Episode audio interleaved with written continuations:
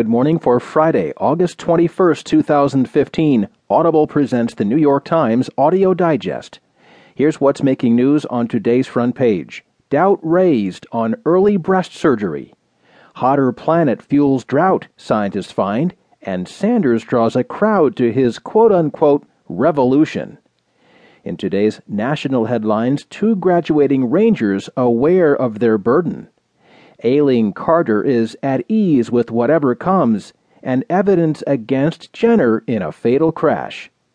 In today's business headlines, the Dow tumbled 358 points yesterday. It opens at 16,990.69.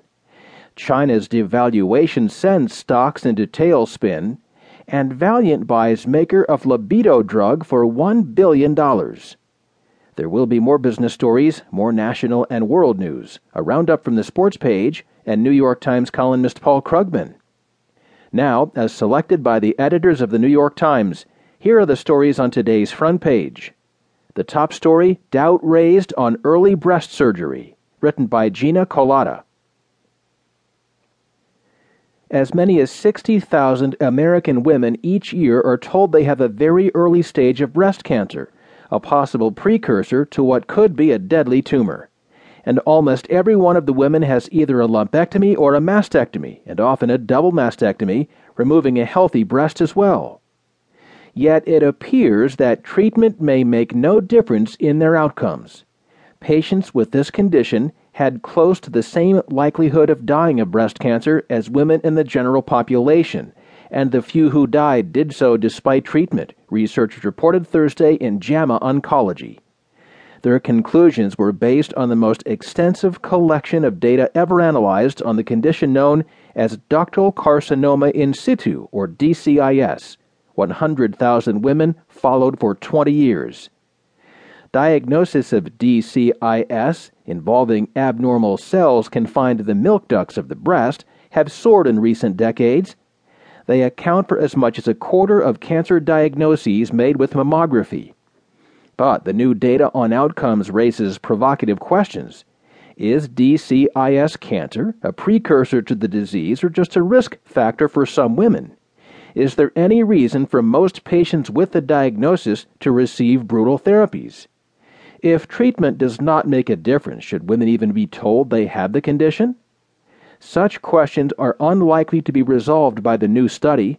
Some doctors said they did not see any reason to change the current approach. The new data are helpful, said Dr. Barnett Kramer, director of the Division of Cancer Prevention at the National Cancer Institute, and are consistent with other data pointing in the same direction. The new study, he added, provides the type of evidence that builds the justification for less morbid treatment.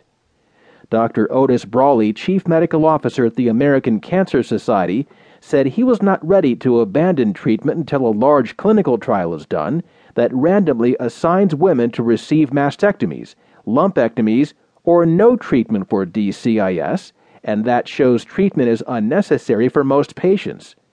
But Brawley also said he had no doubt that treatment had been excessive. A majority of the 100,000 patients in the database the researchers used from a national cancer registry had lumpectomies, and nearly all the rest had mastectomies, the new study found. Their chance of dying of breast cancer in the two decades after treatment was 3.3%, no matter which procedure they had.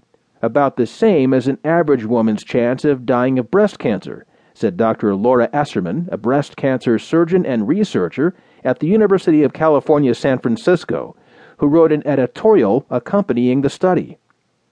The data showed that some patients were at higher risk those younger than 40, black women, and those whose abnormal cells had molecular markers found in advanced cancers with poorer prognoses.